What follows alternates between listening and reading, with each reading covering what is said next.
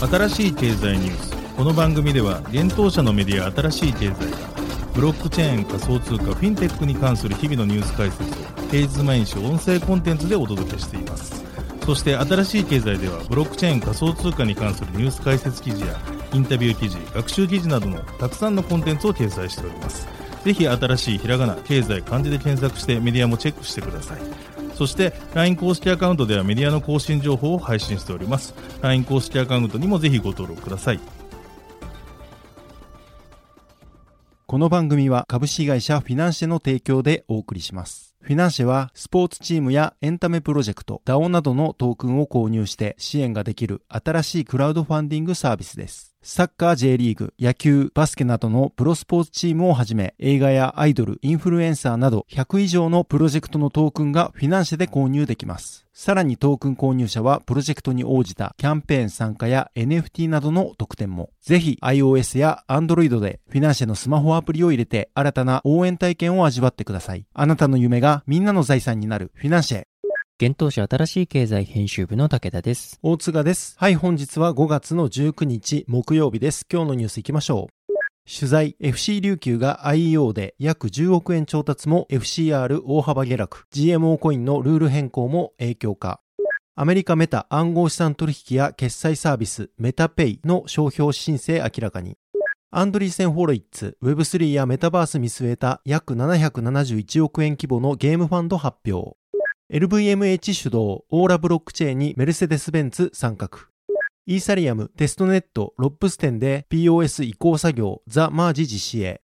TRM とバイナンスら暗号資産詐欺の報告プラットフォーム立ち上げ。アーベイが開発する分散型 SNS プロトコル、ポリゴンでのオンチ。アメリカコインベース、フロー上場へ。クラーケングローバル、シビック、ラディクル、スーパーファーム上場へ。コインベスト、イーサリアムクラシック上場。アメリカコインベース、暗号資産 Web3 特化のシンクタンク設立。S&P が DeFi 戦略グループ設立、機関投資家やクリプトネイティブをサポート。解説、日本でも安心して遊べる Play to Earn ゲームプラットフォーム、プレイマイニングとディープコインとは？一つ目のニュースは FC 琉球が IEO で約10億円調達も FCR 大幅下落というニュースです。サッカー J2 リーグに加盟する FC 琉球が国内2例目となる IEO Initial Exchange Offering を GMO コインで実施し、総額10億円を調達したことが分かりました。なお IEO で発行した暗号資産 FCR コイン FCR は GMO コインにて5月18日より取引開始するも GMO コインによる投資家への急な販売ルールの変更などで価格が急落。IEO 販売価格を大きく下回り、物議を醸しています。IEO とは暗号資産交換業者を介して行われる資金調達の方法です。暗号資産交換業者が発行者の事業内容や調達した資金の用途などに対して審査を実施し、新規発行されたトークンの販売を行うモデルとなります。国内の IEO 事例としては、昨年7月にコインチェックが実施したハッシュパレットのパレットトークン PLT があります。今回の IEO について、FC 琉球を運営する琉球フットボールクラブは4月27日から5月18日14時59分までの期間にて国内暗号資産取引所 GMO コインを通じて IEO の募集を行いました。この IEO により FCR コインの総発行量10億 FCR の45%となる4.5億 FCR を10億3950万円販売手数料と消費税込みで販売完了したということです。なお FCR コインの募集価格は 1FCR で2.2円。募集一口当たり 2500FCR5500 円で最大申し込み口数は9000口2250万 FCR4950 万相当となっていました。琉球 FC は調達した資金の使途についてクラブ強化育成費や運営費 FCR コインの活用ができるプラットフォーム FC 琉球ソシオのエコシステム構築に使用すると発表しています。FCR 上場取引制限が変更に。IEO を経て FCR コインは同日5月18日より GMO コインに上場。取引所サービスにて現物取引として取り扱いが開始されることがアナウンスされました。しかしその際の GMO コインの発表で FCR コインの最大取引数量が1日あたり100万 FCR となっていることが明らかになり投資家によっては FCR 売却にあたり数日かかることが判明しました。なおツイッター上では最大当選者は約1300万 FCR 保有との情報があります。さらには IEO 当選自体が FCR の買いとみなされたことで100万 FCR 以上当選した投資家は1日の取引量を超過したことになり上場当日に取引ができない状況になりました。この状況についての投資家からの声を受けてか取引開始から約1時間半経過後に1日に100万 FCR の取引制限が2000万 FCR に変更されることが GMO コインからアナウンスされました。そのため FCR 大量保有の売り圧力が発生し IEO 販売価格2.2円だった FCR は1円台に価格割れ上場翌日となる記事執筆時点5月19日12時時点でその価格は0.7円台を推移している状況です。今回の上場後の価格下落についてそもそも上場後すぐに売り抜けようとする投機的な参加者が多かったとも想定できますが重なった要因として事前に上場の取引制限について具体的に知らされていなかった GMO コインによる急な取引制限の変更が売り圧につながったというような声もネットを中心に上がっています。新しい経済編集部は本件に関して GMO 広報事務局を通じ GMO コインに取材。そして琉球フットボールクラブ代表取締役会長の倉林慶志郎氏へ取材を行いました。記事にて FCR コインの1日の取引制限100万枚の上限をユーザーへ公開していたのかそしてなぜ今回取引制限を変更したのかなどについてインタビューを行っています。ぜひ記事も合わせてご覧ください。続いてのニュースはアメリカメタがメタペイの商標を申請というニュースです。Facebook 等を運営するアメリカメタプラットフォームズがメタペイと呼ばれるプラットフォームに関する商標申請を行ったことが分かりました。アメリカ特許商標庁 USPTO に5月13日に提出された申請書によるとメタペイはデジタル通貨、仮想通貨、暗号通貨、デジタル及びブロックチェーン資産、デジタル化資産、デジタルトークン、クリプトトークン及びユーティリティトークンの金融取引及び交換を可能にする投資家のためのオンラインソーシャルネットワーキングサービス、ユーザー認証サービスの提供との記載があります。メタは今年3月、暗号資産やブロックチェーンソフトウェアなどの7つの分野でロゴマークの商標登録を行っています。対象となる分野はトークン、金融取引、通貨取引、ブロックチェーンソフトウェア、暗号資産ウォレット、暗号資産取引、暗号資産の7つです。2019年に Facebook、現メタがリブラとして発足したステーブルコインプロジェクト DM は今年1月、プロジェクトを主導する DM 協会によって DM 決済ネットワークの運営に関連する知的財産及びその他の技術資産をシルバーゲートキャピタルへ売却しています。またメタが運営するインスタグラムでは NFT の導入が進められており、テスト実施が行われたことも発表がすでにされています。続いてのニュースいきます。アメリカベンチャーキャピタルのアンドリーセン・フォロイツがゲーム業界特化のファンド、ゲームファンド1を5月18日に発表したというニュースです。ファンドの規模は6億ドル。その主な投資領域はゲームスタジオ、コンシューマー向けゲーム、ゲームインフラとのことです。このファンドはゲームが次の100年の社会生活、遊び方、働き方を決定する上で極めて重要な役割を果たすという信念のもとに設立したとアンドリーセン・フォルイツのブログで説明されています。さらにゲームはマイクロトランザクション、Web3 トークン、ユーザーエンゲージメント、リテンション、マネタイズのためのクラス最高のメカニズムを開拓し、消費者エコシステム全体のイノベーションを牽引しています。そして長期的にはゲームのインフラと技術は現在の3000億ドル規模のゲーム産業そのものを凌駕する機会であるメタバースの重要な構成要素になると考えていますと説明しています。そしてファンドへの出資者はゲーム業界を牽引するメンバーが集まっています。具体的にはロブロックスの創設者デビッド・バズーキ氏、ディスコード創設者のジェイソン・シトロン氏、 Twitch 共同創業者のケビン・リン氏、ジンガ創設者のマーク・ピンカス氏です。ファンドのジェネラルパートナーはアンドリュー・チェン氏、ジョナサン・ライ氏、ジェームズ・グワーツマン氏の3名が務めます。なお、アンドリーセン・ホロウィッツは Twitch 共同創業者設立 Web3 企業メタセオリーへ出資を行ったことを17日に発表しました。メタセオリーはブロックチェーンを活用し Web3 ゲームとメタバースの構築を行う企業です。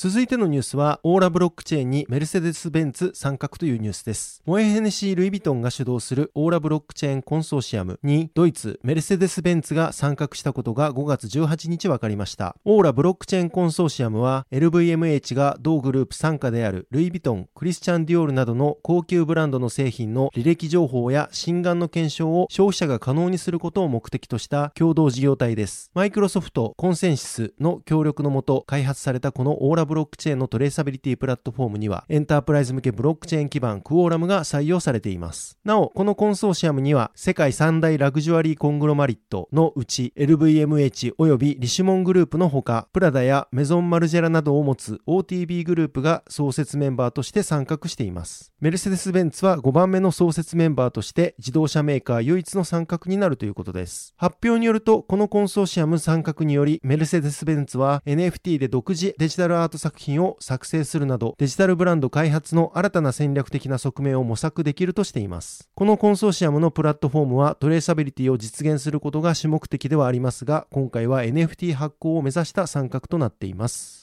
続いてのニュースは、イーサリアムがテストネットロップス店でザ・マージ実施へというニュースです。イーサリアムのテストネットロップス店にて6月8日にザ・マージと呼ばれる移行作業が実施されることが分かりました。マージとはイーサリアムにおけるコンセンサスアルゴリズムを POW から POS へ移行するアップグレードのことを指します。イーサリアム財団はイーサリアムの POW から POS への移行に向けて準備を進めており、昨年12月にはテストネット金継ぎをローンチし、そこでマージに関わる多様なテストを行っていました。ままた、今年3月には新たにテスネットキルンを立ち上げ、ザ・マージを実施していました。イーサリアムのコア開発者、プレストン・バン・ルーン氏は、ロップステンの統合は今年後半のイーサリアムのメインネットマージに向けた大きなテストマイルストーンです、と自身のツイッターでコメントをしています。また、ブロックチェーンメディア、ザ・ブロックの取材によると、POS への移行期間中は3つの公開テストネットが実行されるとし、これら全てが順調に進めば、すぐにメインネットがスケジュールされるということです。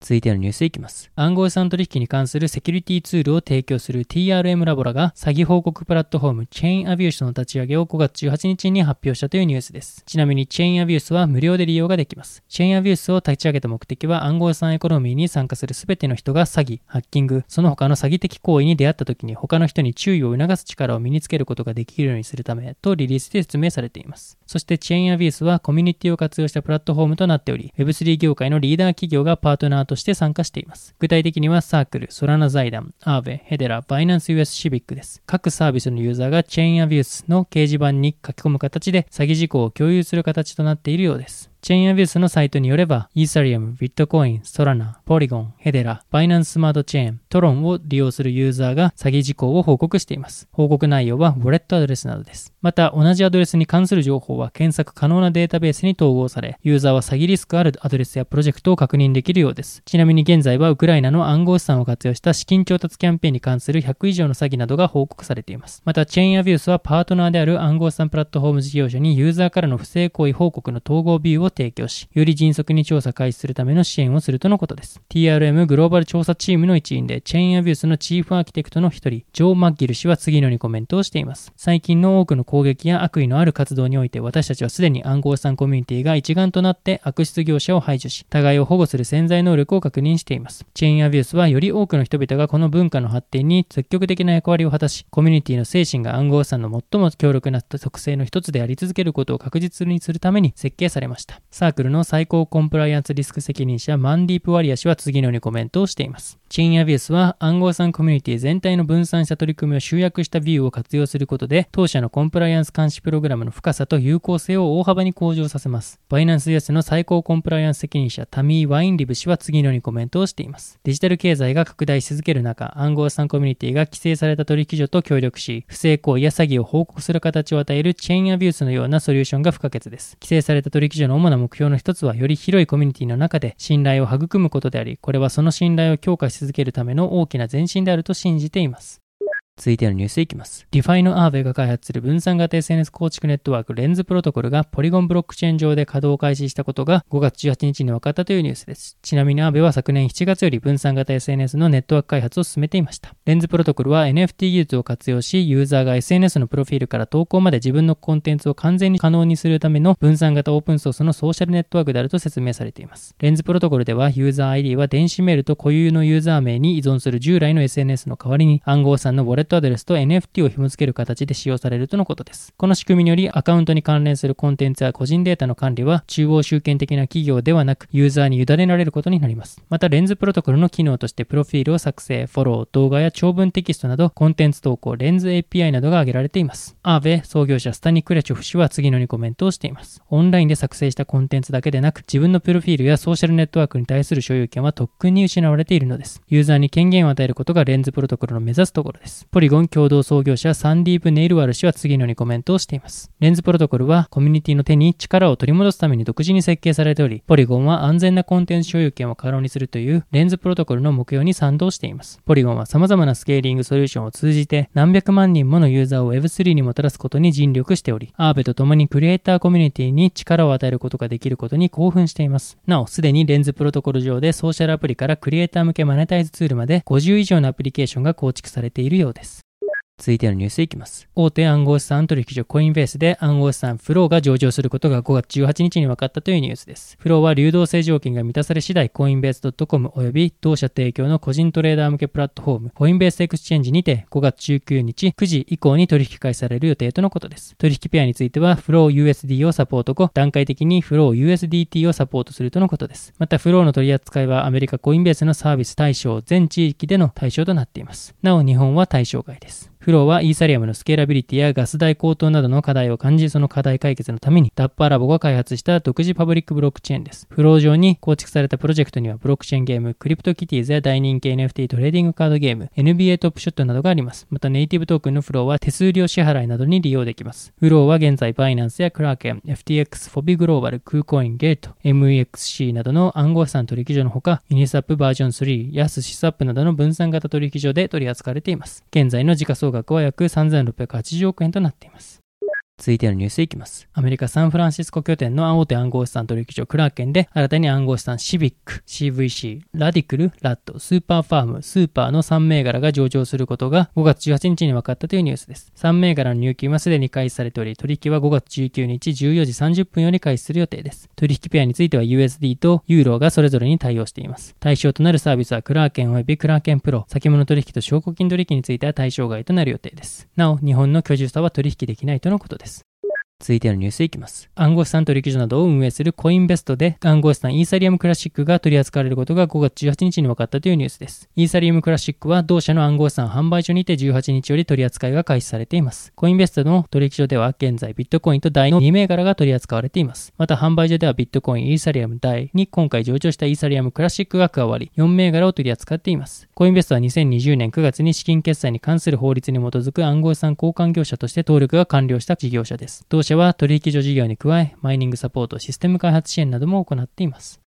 続いてのニュースは、コインベースがコインベース研究所設立というニュースです。アメリカナスダック上場の暗号資産取引所、コインベースがクリプトネイティブなシンクタンク、コインベース研究所を設立したことが5月19日分かりました。コインベースは研究所設立により、分野を超えた多様な人材とともに、最先端のクリプト、ブロックチェーン暗号資産の総称と Web3 を研究し、分散化、Web3、金融の未来といった3点を促進させるとしています。なお、コインベース研究所では、クリプトと Web3 に関して最新の分析をもとに説明する解説書、コインベース入門書シリーズ、コインベースプライマーズシリーズを開発し、クリプトと気候変動についてのレポートを公開しました。また、クリプト関連のトレンドをテーマとした月間インサイトレポートも公開。今月は暗号資産市場と金融市場の変動をリアルタイムで比較分析したレポートとなっているということです。さらにコインベース研究所は、クリプト関連のセンチメント、市場や商品などに対する消費者の感想や感情のことの調査実施のため、アメリカミシガン大学と初の学術提携を行ったとしています。